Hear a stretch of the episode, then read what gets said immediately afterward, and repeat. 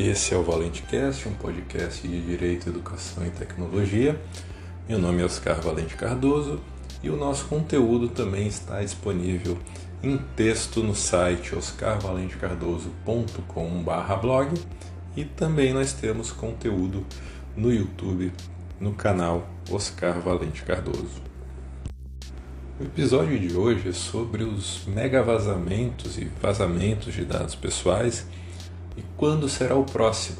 A internet e as interações em rede deixam o ambiente mais vulnerável ao facilitar o acesso às pessoas, aos seus dados e informações.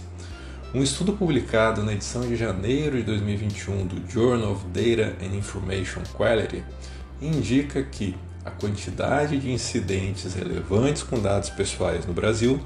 cresceu quase quinhentos por cento de dois mil e dezoito a dois mil e dezenove. A I B M tem um relatório anual de custo de incidente com dados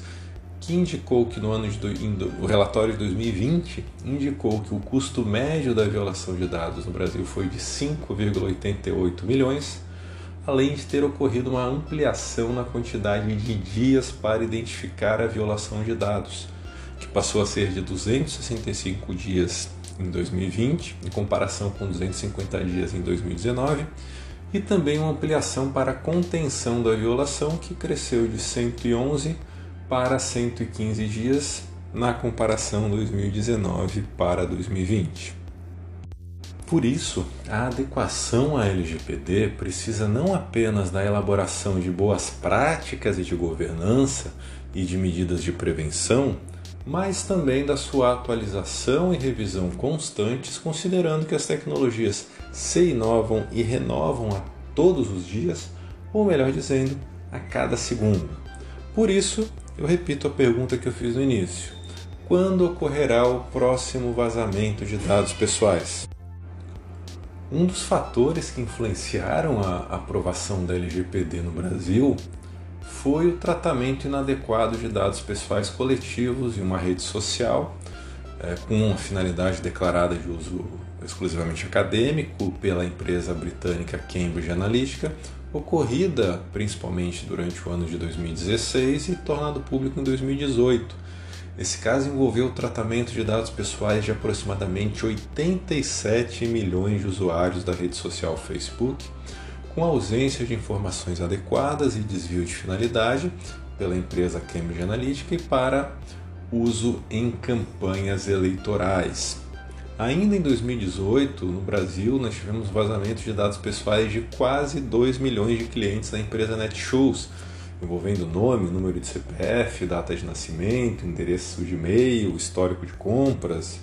E essa empresa firmou em dois mil e dezenove um termo de ajustamento de conduta com o Ministério Público do Distrito Federal, que compreende a adoção de medidas adicionais de proteção de dados pessoais, a promoção de campanhas de conscientização sobre as melhores práticas de proteção da privacidade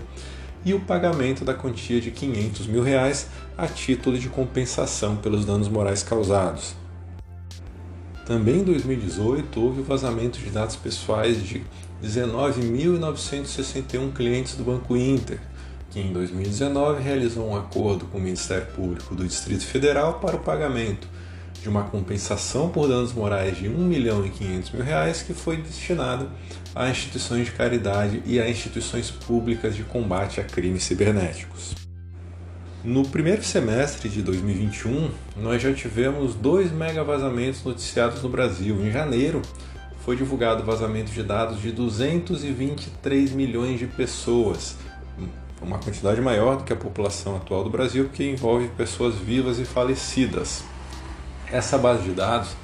é formada por nomes, número de C P F, gênero, data de nascimento, escolaridade, benefícios previdenciários e assistenciais recebidos, de algumas dos dados de veículos, entre outros dados pessoais.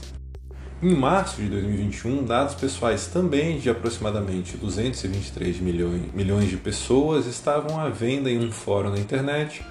contendo nome, C P F, gênero, data de nascimento, número de telefone celular e endereço de e-mail. Nesse caso, houve a identificação da base de dados vazada como sendo do Poupatempo, o Serviço Público Estadual de Emissão de Documentos em São Paulo,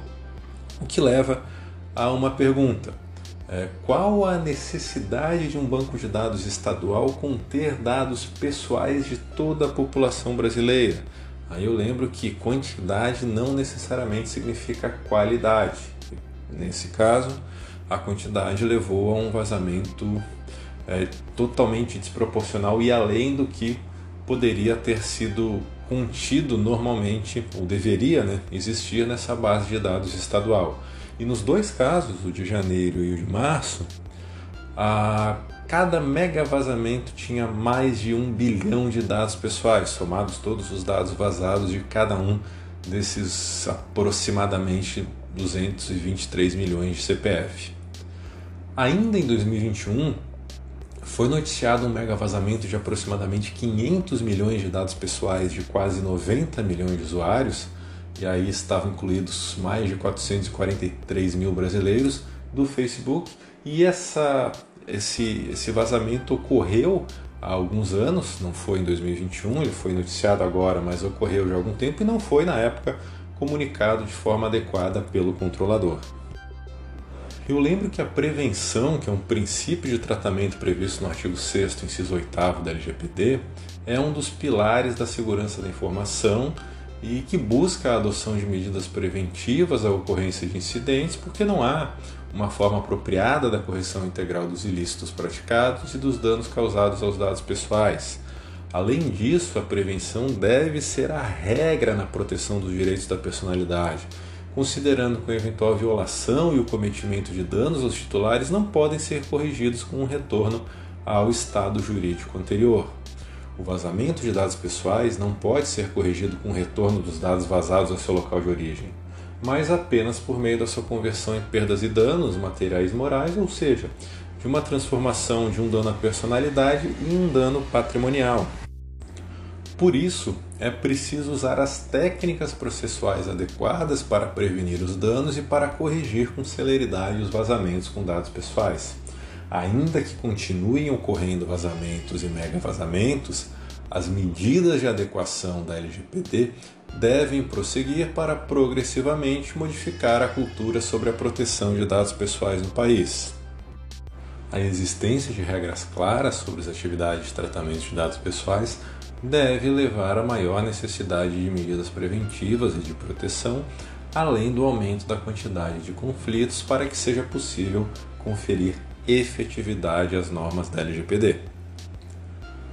Por hoje é só, e em breve nós voltamos com mais episódios do ValenteCast. Logo mais tem mais, até!